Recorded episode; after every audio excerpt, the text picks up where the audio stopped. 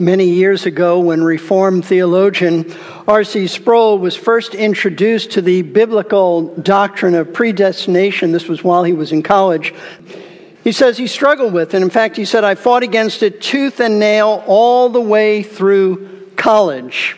But eventually, R.C. Sproul became convinced primarily by his study of Paul's letter to the Romans that the doctrine of predestination was a biblical truth and a precious truth. In his own words, Dr. Sproul explains where his struggle with predestination took him as he learned the truth about it. He writes, The ninth chapter of Romans was the clincher. I simply could find no way to avoid the apostles' teaching in that chapter. Reluctantly, I sighed and surrendered, but with my head, not my heart. Okay, I believe this stuff, but I don't have to like it.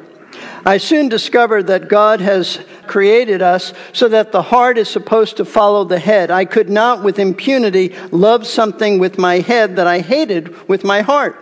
Once I began to see the rationality of the doctrine and its broader implications, my eyes were opened to the graciousness of grace and to the grand comfort of God's sovereignty. I began to like the doctrine little by little until it burst upon my soul that the doctrine revealed the depth and the riches of the mercy of God. Listen, R.C. Sproul was absolutely right. The doctrine of predestination and God's sovereignty does reveal the depth and the riches of the mercy and grace of God like really no other doctrine in Scripture. And that's why this morning, as we observe the Lord's Supper, it's going to be the focus of our study because the Lord's Supper, as you know, it's a time that we set aside to remember Christ's death for us on the cross, the place where God supremely demonstrated the depth and riches of his mercy. And nothing helps us to appreciate this more than an understanding of his sovereignty in predestining us unto salvation. Now, as I told you a few weeks ago, for the next few months, whenever we observe the Lord's Supper, we're going to be looking at a set of biblical truths known as the doctrines of grace because they emphasize God's grace and mercy in saving us. Others prefer to call them Reformation truths because these truths were at the heart of the Protestant Reformation. Still others have labeled these doctrines Calvinism because it was the French reformer John Calvin who, although not the first to see these truths about God's sovereignty in Scripture, he certainly emphasized them in his teachings, his sermons, his writings, like no one else of his generation. Now, I realize that sometimes the term, the very word, Calvinism troubles people because they're uncomfortable with a theological system being named after a man. Concerned that if a system of theology is named after a man, then it might be a man made system of theology rather than a biblical system of theology. But don't let that trouble you because, as I mentioned just a moment ago, John Calvin did not invent these doctrines, nor did he name them after himself. Long before Calvin ever taught or wrote about these doctrines, a church father from the fourth century by the name of Augustine, sometimes pronounced Augustine, but probably more correctly Augustine, championed many of the doctrines that have come to be known as Calvinism. In fact, John Calvin lived, folks, about a thousand years after Augustine. But like Augustine, he rediscovered these truths that were explicitly taught in Scripture, and he emphasized them more than anyone else, so that in time, in time, they came to bear his name. But listen to these helpful words by none other than Charles Spurgeon about the word Calvinism. Spurgeon said, We only use the term Calvinism for shortness. That doctrine, which is called Calvinism, did not spring from Calvin. We believe that it sprang from the great founder of all truth. Perhaps Calvin himself derived it mainly from the writings of Augustine. Augustine obtained his views without doubt through the Spirit of God from the diligent study of the writings of Paul, and Paul received them of the Holy Ghost from Jesus Christ, the great founder of the Christian dispensation. We use the term then not because we impute any extraordinary importance to Calvin, having taught these doctrines. We would be just as willing to call them by any other name if we could find one which would be better understood and which on the whole would be as consistent with fact. Now, the reason it is so helpful in studying the doctrines of grace in the format or the form of Calvinism is because Calvinism has organized these doctrines into five very specific tenets commonly known as the five points of Calvinism. And they're laid out in a popular acronym known as TULIP, which stands for the following doctrines. T stands for total depravity. U stands for unconditional election. L stands for limited atonement. I stands for irresistible grace. And P stands for the perseverance of the saints. In other words, eternal security, that the saints do persevere. Now, as I said a few minutes ago, Whenever we observe the Lord's Supper over the next few months, I want us to look at each of these five doctrines or tenets of Calvinism because when properly understood, and that's the key, when properly understood, they reveal to us how great our God is and how gracious He has been to us in granting us salvation. And as a result, understanding these biblical truths of Calvinism will help us in our observance of the Lord's Supper in the sense that it will make it that much more meaningful. And so, having looked at the doctrine of total depravity last month, and if you were not here, it was on a Sunday night, I would encourage you to listen to that message.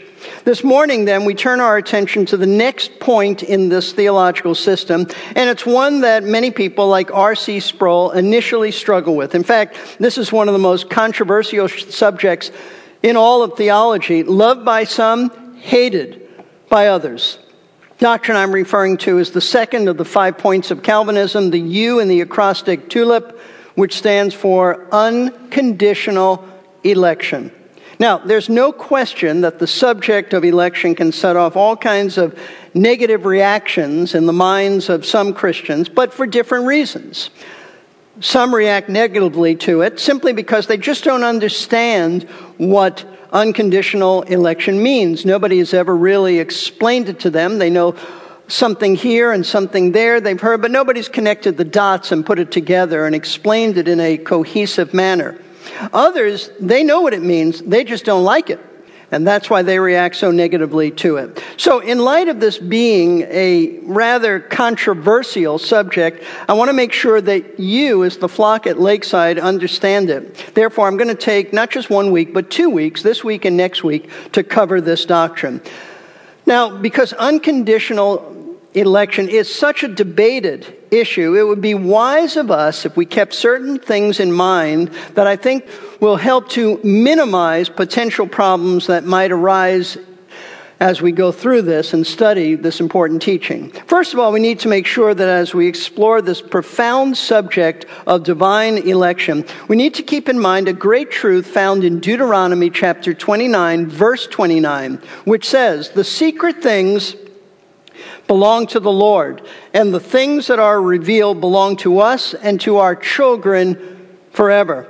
You see, election comes under this category of the secret things of the Lord because while God has revealed certainly a great deal to us in His Word about election, there are certain aspects of this doctrine, certain truths about election known only to Him and not to us, such as why He's chosen only some people to salvation and not everyone or why he decided to elect this individual and not that individual, or how he can say that he loves all people and yet not choose to elect and save all people.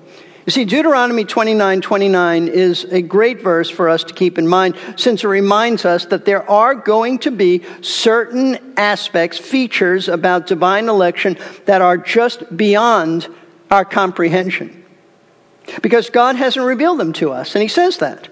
And therefore, they'll have to remain a mystery to us. And you know what? That's all right. It should be all right with you that some things are mysteries. We don't have to know, we don't have to understand all aspects of election to believe it. We should be able to be comfortable with the fact that the Bible teaches divine election, and at the same time, it presents it as a divine mystery. I love the way one Bible teacher put it when he said, I believe that Christian maturity includes an increasing comfort with divine mystery and a growing trust in God so that we can say with David, O Lord, my heart is not lifted up, my eyes are not raised too high, I do not occupy myself with things too great or too marvelous for me. So, we really need to approach this doctrine as a divine mystery, and we need to rest in the fact that though we don't understand certain aspects about this teaching, we can certainly trust that God is good, God is wise, and whatever He does is right and it's just. Now, the second thing we need to keep in mind as we approach this mystery is that the truth of divine election, understand this, it is not the same as the gospel message. It is not the gospel. The doctrine of election tells us why we have come to believe in Christ, but it is not the message of salvation. You see, no one is saved by believing in the doctrine of election. You're saved by trusting in the person and atoning sacrifice of Jesus Christ. I have known many over the years, many sincere and godly Christians, some who I consider to be good friends, who don't accept the truth of divine election. Now, I think they're wrong in their understanding, but that doesn't mean they're, they're not saved. As one noted Bible teacher so aptly put it, he said, a person does not have to believe in, understand, or agree with the doctrine of election in order to be saved. A saving relationship with God requires repentance from sin and trust in Christ alone, to save by grace alone, through faith alone. While the doctrine of election is an important one, and mistaken beliefs about it can have negative consequences, an embrace of the doctrine of election is clearly not necessary for salvation. Now, the third thing to keep in mind is that our fellowship with other believers in Christ should never be based, never, on whether or not we agree on the doctrine of election. And it should never become, folks, a point of contention between believers. It should never separate us. Listen, the basis for our fellowship with others in Christ is our mutual faith in Jesus Christ, not our view of Calvinism. Now, I personally feel passionate about the doctrines of Calvinism because I believe with all my heart they're biblical, and especially the truth of election. But I refuse to let this doctrine disrupt my fellowship with those Christians who have another viewpoint. And those of us who are Calvinists ought to be very, very careful to guard our hearts from getting more excited about Calvinism than we do about the gospel message itself. Nothing should excite us more than the truth that Christ died for our sins, he was buried, and that he rose again. That is the gospel message as Paul, the apostle Paul defines it in 1 Corinthians chapter 15 verses 3 and 4. And he says in those verses, this is the message of first importance. And so by embracing the teaching about election, we must must make sure that we don't become theologically snooty and smug and look down upon others who don't agree with us. So, if we keep these three things in mind that divine election is a mystery that we just can't fully understand, that it's not the same thing as the gospel, and that it is not the basis for our fellowship with other Christians, we'll be in good shape to minimize potential problems and misunderstandings that can arise from our study of this truth. So, with these preliminaries behind us, we're now ready to jump in and to discover the second point of Calvinism, the U in tulip, which stands for unconditional election. It is a rather broad subject. Entire books have been written about this. So I'm going to narrow it down to four questions I'm, going to ask and then answer. Two questions this week, two questions next week. First question being this What is the meaning of the term unconditional election? That's where we have to begin. How do we define this? What does it mean? Now, essentially, what Calvinists mean by the term unconditional election is that before the foundation of the world, God chose, based on his own determinative will and nothing else, certain individuals from Adam's fallen race to be the objects of his grace, so that they, and they alone, would be saved from his eternal wrath. In other words, election declares that out of the mass the mass of fallen humanity, God determined who would be saved by choosing them to be saved. Now, let me explain something that is both extremely important and critical in understanding the concept of unconditional election. I mentioned to you last month that all of the doctrines of Calvinism stem from the truth of total depravity, which is the first point in the tulip. Total depravity is this that all of us have been corrupted by sin in the totality of our being, so that we are not morally neutral. We're not spiritually sick. We're talking about unconverted state. But rather, we are slaves to sin and spiritually dead.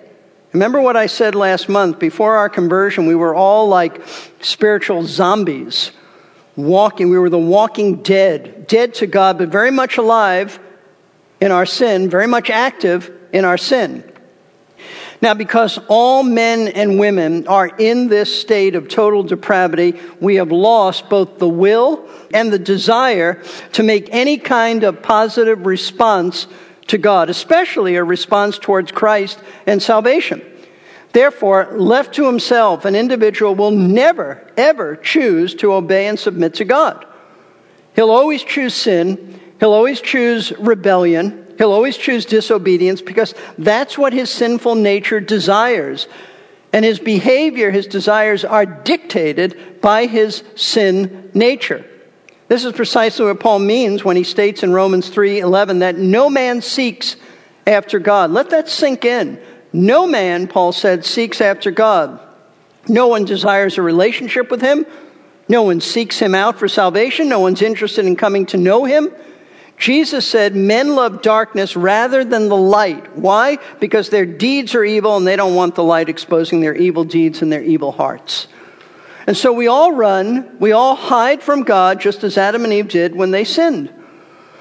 And if it was up to us, we would keep on running and keep on hiding from Him until we finally died in our sins and we ended up in hell. And that's the way it is, folks, with all of Adam's descendants, because in our totally depraved, spiritually dead, and sin enslaved condition, no one will ever choose on their own to turn away from their sin and to trust Jesus Christ for their salvation. Because we don't have the moral capacity to do that. We don't have the moral desire to do that. That's why we are hopeless unless God does something to remedy the situation. Since man left to himself will not and he cannot choose to be in a right relationship with God by faith in Christ. But God has done something to remedy the situation. Out of his incredible mercy, his amazing grace, he has elected a segment of lost humanity to salvation so that he supernaturally changes their hearts and gives them the faith to believe in Jesus, and he saves them for all of eternity. Now, what I've just explained to you, that is the heart, that is the soul of the doctrine of unconditional election. Listen closely to what I'm about to say because what I'm about to say to you is critically, vitally important.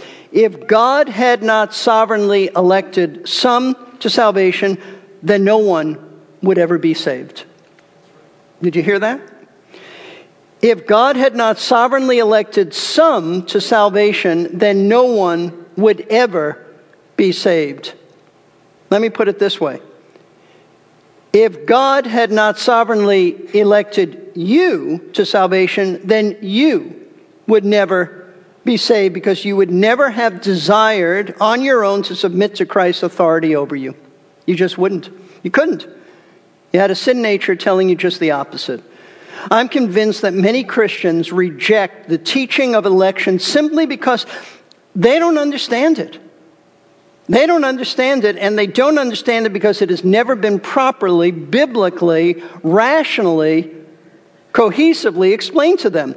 They see election as if it's unfair, as if it's not right of God to elect only certain people, but not everyone to salvation, as if it's unjust for God to be selective in the matter of who he chooses to save, because in choosing some, he's condemning others. But anyone who thinks like this just doesn't understand that all people, note this, all people are condemned already.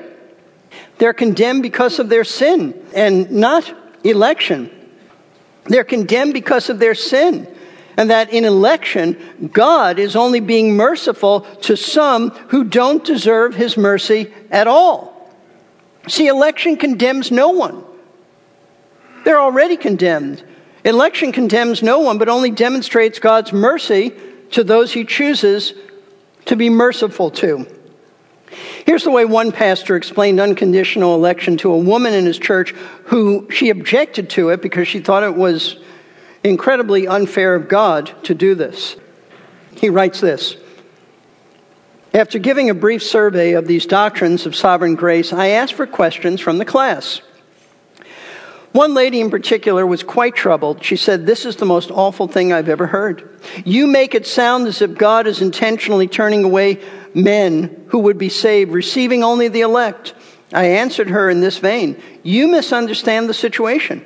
You're visualizing that God is standing at the door of heaven and men are thronging to get in the door, and God is saying to various ones, Yes, you may come, but not you, or you, or you.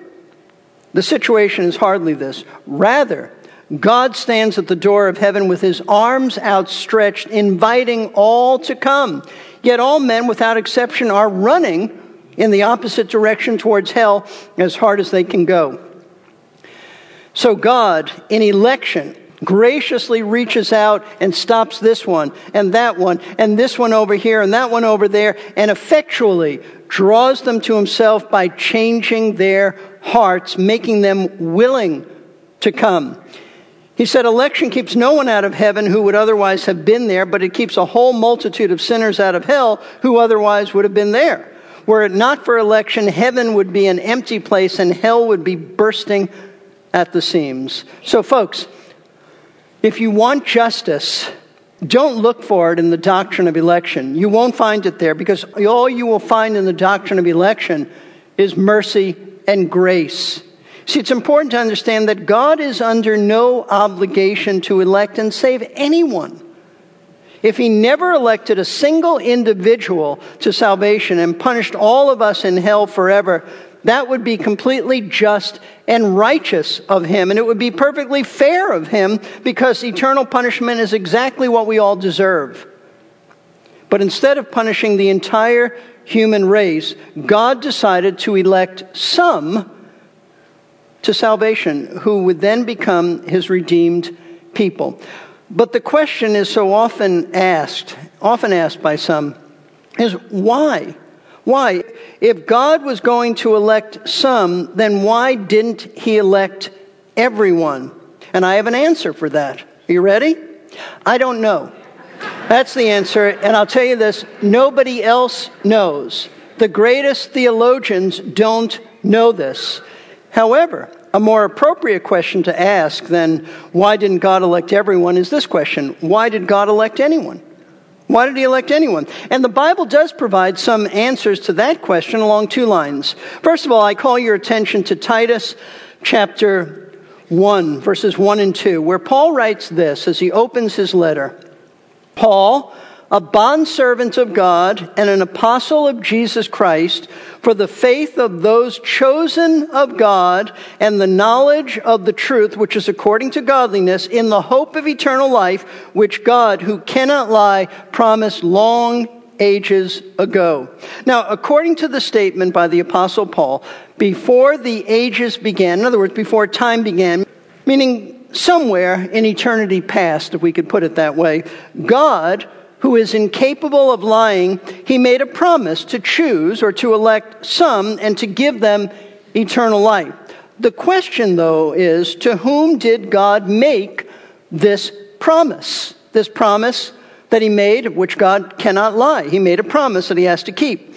Well, he couldn't possibly have made the promise to any human being or even to an angel because he made this promise, Paul says, before time began and no one existed there then except God Himself. Therefore, God must have made this promise to Himself, and specifically, it was a promise God the Father made to God the Son, to Christ, in eternity past. At some point in eternity, in the past, the Father made a promise to the Son to give him a group of people chosen from amongst all of lost humanity as a love gift. Here's the way John MacArthur explains this amazing truth. He writes The Father determined to give the Son a redeemed humanity as a visible expression of his infinite love. In doing so, he selected all those who would make up that redeemed humanity and wrote their names in the book of life before the world began. His gift to the Son is composed of those whose names are in that book, a joyous congregation of undeserving saints who will praise and serve the Son forever. Now, folks, this is precisely what Scripture teaches. What Scripture says that everyone who comes to Christ for salvation comes to Him as a love gift from God the Father. The Father gives the elect to Christ so that we are His love gifts to His Son, and that's the reason He determined to elect us to salvation. For example, we read in John 6 37, all that the Father gives me, notice we're given to Christ, all that the Father gives me will come to me. And whoever comes to me, I'll never, ever cast out. Jesus said it is the Father who gives those he's elected to him for salvation. He'll never cast them away. Why? Because they are love gifts from the Father. He's not going to cast away the Father's gifts. John 6 44, no one can come to me unless the Father who sent me draws him. Not only does this mean that men don't have the ability to come to Christ on their own, so that the Father must draw them irresistibly, draw them to Himself, but it also means that it is the Father's good pleasure to draw sinners to Christ so that He might lovingly present them to His Son. So, one reason that God has chosen some sinners to be saved is so that he, God the Father, might give these elect ones to God the Son as an expression of his infinite love for him. That leads us then to a second reason as to why God elects just some to salvation. Now, what I'm about to tell you is incredibly profound and wonderfully precious. It is the treasure, so I want you to listen carefully. The reason the Father gives the elect to his Son is so that Christ will have some from amongst the mass of fallen humanities, just some who will exalt him forever. John chapter 17 is known as our Lord's high priestly prayer to the Father on behalf of his disciples who he was about to leave behind as he went to the cross and then ultimately returned to the Father in glory. So it is Christ's high priestly prayer because he is praying for representing his disciples to the Father. Now, he prays for several things in this prayer. He prays for his disciples for their protection, he prays for their unity, but I want you to notice how he prays for them in verse 24. He said this He said, Father, I desire that they also, whom you have given me, be with me where I am, so that they may see my glory which you have given me, for you loved me before the foundation of the world. Jesus prayed that those whom the Father gave him, his divinely chosen followers, would eventually join him in heaven in glory, so that they would, note this, so that they would see his brilliant glory and understand how much the Father loves him. In other words, in praying for this, Jesus is explaining why the Father elected some sinners to be his followers. It's so that there would be some, just a remnant, a remnant from amongst Adam's fallen race who would see how magnificent Jesus Christ really is and how loved he is by the Father. And so then they would glorify and adore and worship and honor him forever and ever. The Apostle Paul said essentially the same thing in Romans chapter 8, verses 28 and 29. And we know that God causes all things to work together for good to those who love God, to those who are called according to his purpose. For those whom he foreknew, he also predestined to become conformed to the image of his Son, so that, here's the purpose, so that he, that is Christ, would be the firstborn among many brethren. Now, Paul teaches that those whom God has elected to be saved will ultimately, when they are in heaven, be like Christ in character. That's not now. We are growing progressively to be more and more like Christ, but when we get to heaven, we will be perfectly conformed to his image. We will never be Christ. We are not deity, but in character, to some degree, we will be like Christ, conformed to the image of his son. Question is, why? Why would this happen? Paul says, so that, here's the reason, so that he, meaning Jesus, would be the firstborn among many brethren. In other words, God chose some so that Jesus would be the preeminent one the prominent one among a host of people who would be like him and would reflect his glory and worship him for all of eternity. This is why God the Father chose some sinners to be saved. It was for them, for us, for those of us who know Christ, to be enthralled, to be absorbed, to be in awe of his Son. You see, salvation is not just about making you or me happy and going to heaven when we die. It's far greater than that. It's far deeper than that. The Father chose some to be saved because He loves the Son and wanted a segment of redeemed sinners to recognize how great the Son is so that they would give Him, bring Him all the glory, all the honor, all the praise, all the adoration for all of eternity. So when Calvinists speak of unconditional election, this is what they mean. That in eternity past, God determined, based on his own sovereign will and not on the condition of anyone's character or behavior, to mark out certain individuals to be given to Jesus Christ for salvation as love gifts from the Father, so that for all of the ages, they would give Christ the praise, adoration, honor that he so rightly deserves. Now, that's the meaning of unconditional election. This is what Calvinism teaches. But what we want to know, what we have to know, is this Is this taught in the Bible? So that's the next question we want to ask in our study this morning. Does the Bible actually teach unconditional, and that's the key word here, unconditional election. Does the Bible actually teach it? And the answer is emphatically yes. The Bible is filled with statements that teach the doctrine of unconditional election. In fact, James Montgomery Boice suggests that there are probably, he said, several hundred texts in Scripture that speak of divine election. Here's a sampling of them. I'm just going to read them. I don't even have to comment on them. They're kind of self explanatory. Ephesians chapter 1, verses 4 and 5. Just as he chose us in him before the foundation of the world, that we would be holy and blameless before him. In love, he predestined us to adoption as sons through Jesus Christ to himself, according to the kind intention of his will. John chapter 15, verses 16 and 19. Jesus said, You did not choose me, but I chose you and appointed you that you would go and bear fruit and that your fruit remain. Verse 19. If you were of the world, the world would love its own, but because you are not of the world, but I chose you out of the world, because of this, the world hates you. Acts 13, verse 48. When the Gentiles heard this, they began rejoicing and glorifying the word of the Lord, and as many as had been appointed to eternal life believed. 1 Thessalonians 5 9, for God has not destined us for wrath, but for obtaining salvation through the Lord Jesus Christ. 2 Thessalonians 2 13.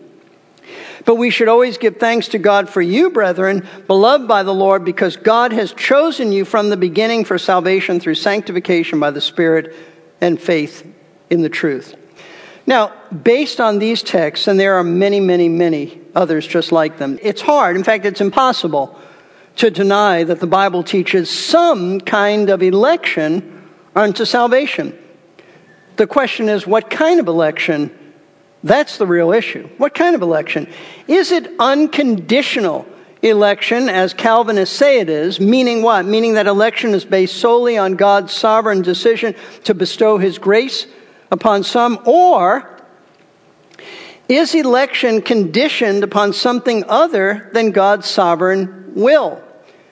Well, those who reject the doctrine of unconditional election, they say that God chose some on the basis that he knew they would choose him. They don't deny election, they just have a different view of it.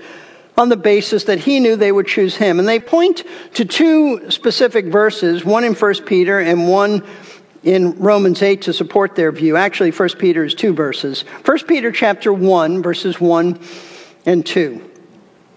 Peter, an apostle of Jesus Christ, to those who reside as aliens scattered throughout Pontus, Galatia, Cappadocia, Asia, and Bithynia, who are chosen according to the foreknowledge of God the Father by the sanctifying work of the Spirit to obey Jesus Christ and be sprinkled with his blood. May grace and peace be yours in the fullest measure. Now, here's an interesting statement by Peter as he opens his first letter. And he states that some are chosen. But he says they're chosen according to the foreknowledge of God, which opponents of Calvinism then interpret as meaning that God based his decision to elect certain individuals to salvation on the fact that he knew ahead of time which individuals would choose to believe in Christ. Likewise, opponents of Calvinism point to Romans chapter 8 verse 29, and they interpret the statement, those he foreknew, he predestined to mean this, that God looked down the corridors of time and saw those individuals who would accept Christ, and on the basis of that foreknowledge, he predestined them. So, how do Calvinists answer this objection to unconditional election? Well, I'll tell you how this Calvinist, me, how I answer it. Not only is it the wrong interpretation of the biblical concept of God's foreknowledge, but it absolutely makes no sense logically. You see, it makes no sense logically that the basis for God's election is that He knew ahead of time those who would believe in Him. And so, based on this knowledge that they chose Him, He then chose them. Folks, that doesn't make any sense. It defies logic because it violates the very meaning of the word elect. You cannot take a word and distort it and say this is what it means when that's not what it means. Language means something. Words mean something. To elect something means to choose something because that's what you want. That's why you selected it or that's why you elected it. But to say that God chose to elect those individuals who he knew would choose him, that's no election at all. Listen, if that was the case, that divine election was based on man first choosing God, then there is no such thing as divine election because in reality, people would really be electing themselves and God would simply be a bystander responding to man's free will. In other words, it would be silly, absolutely silly for God to tell us that He chooses someone to salvation if in reality that individual chose Him. If that was the case, then He wouldn't have to choose anyone. So why tell us so often in the Bible that He has chosen us to salvation if He hasn't chosen us but merely rubber stamped our choice of Him? So this view of God basing his election on knowing ahead of time who's going to trust him for salvation. It's just wrong logically. It's not rational. It just doesn't make any sense. But also, it's wrong biblically because it is a misunderstanding, a misinterpretation of the meaning of the word foreknowledge as used in the Bible. Now, before we look at the meaning of the word foreknowledge, we need to acknowledge the fact that God certainly foresees everything, and therefore He knows everything that's going to happen before it even happens. That's why we say that God is omniscient. It means that He's all knowing. So, for example, we read in Galatians chapter 3, verse 8, the scripture foreseeing, note that word, foreseeing that God would justify the Gentiles by faith, preach the gospel beforehand to Abraham, saying, In all the nations will be blessed in you. In other words, God, foreseeing that the Gentiles would be saved, because he determined to save them, proclaimed the gospel message to Abraham that the Gentiles would be blessed in him, meaning his seed, his seed being Jesus Christ. So, we know that God sees all things and he knows what's going to happen before it happens because he sovereignly determines he has sovereignly determined what will happen in the future. However, the word foreknew or foreknow is used in Scripture not to mean that God simply knows ahead of time what's going to happen. It is used to speak of God, note this, foreordaining what is going to happen. That's the meaning of the word. See, the Greek word, the Greek word for know means to choose to love. It means to set one's affection upon someone. It's a word that speaks of personal, intimate relationship. So when we read, for example, in Matthew chapter 1, verse 25, that Joseph did not know Mary until she gave birth to Jesus, it means that he wasn't physically intimate with her until the birth of Jesus. He certainly knew her before, but he had not had physical relations with her.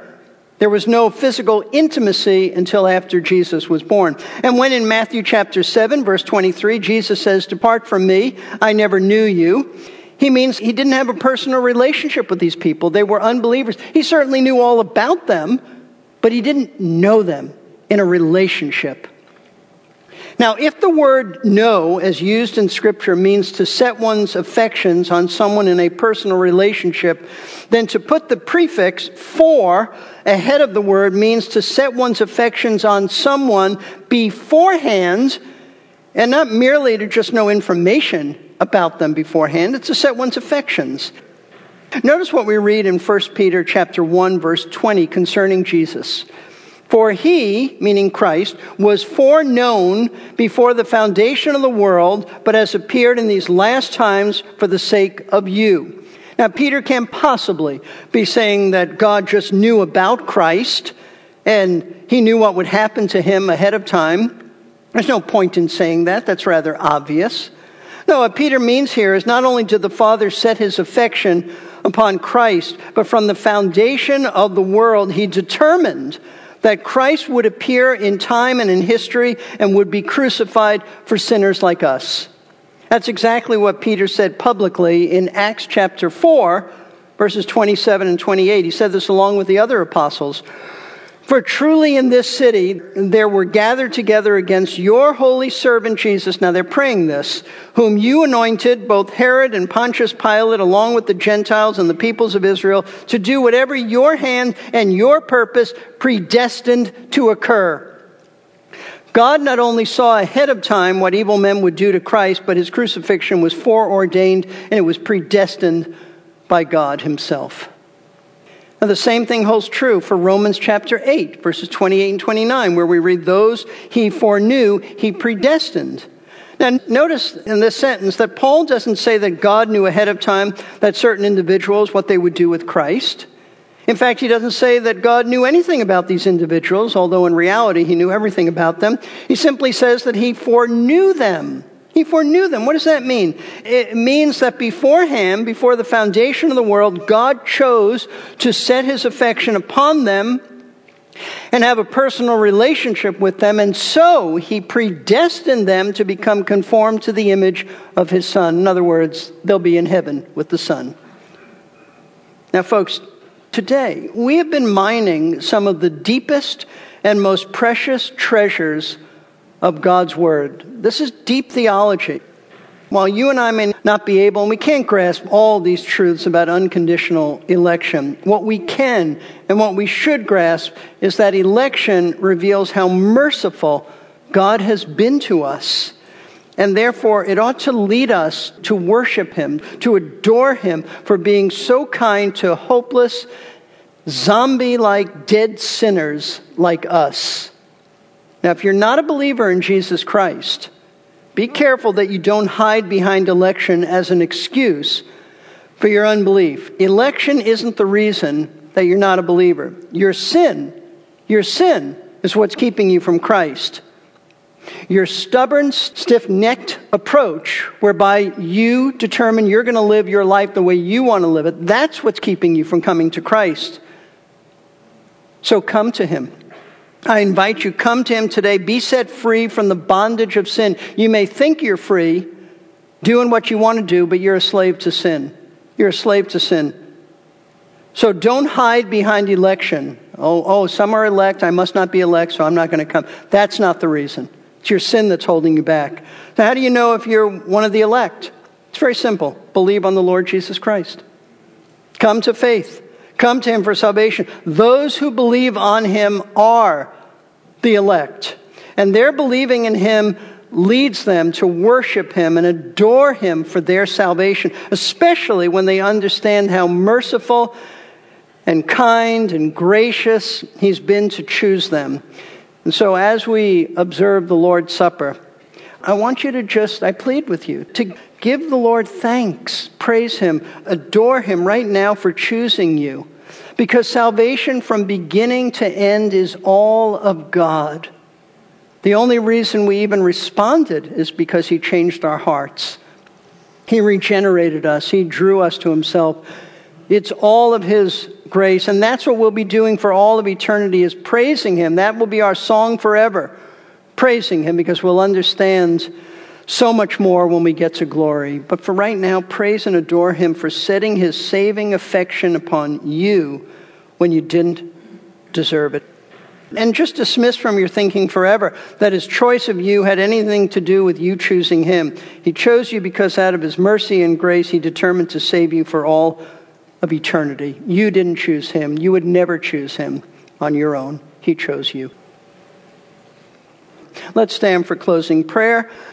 Our Father, we thank you for allowing us as a congregation to mine these deep truths of your word. Lord, this is profound theology. These are mysteries that we don't understand completely, but what we do understand leads us to adore you, leads us to be so grateful for all that you've done for us. For if you hadn't done this, we would end up in hell forever, hopeless. Lord, I do pray that if there are some here, or some watching, or some listening, who have never repented of their sins and turned to Christ, trusting Him for their salvation, I pray that this would be the day of their salvation, that you would draw them to yourself. May no one hide behind election as an excuse for not coming to faith in you. May you convict them of their sin, of their need for Christ, of their desperate need for you. And without hesitation, may they come, Lord, as you draw them. This we pray in Jesus' name. Amen.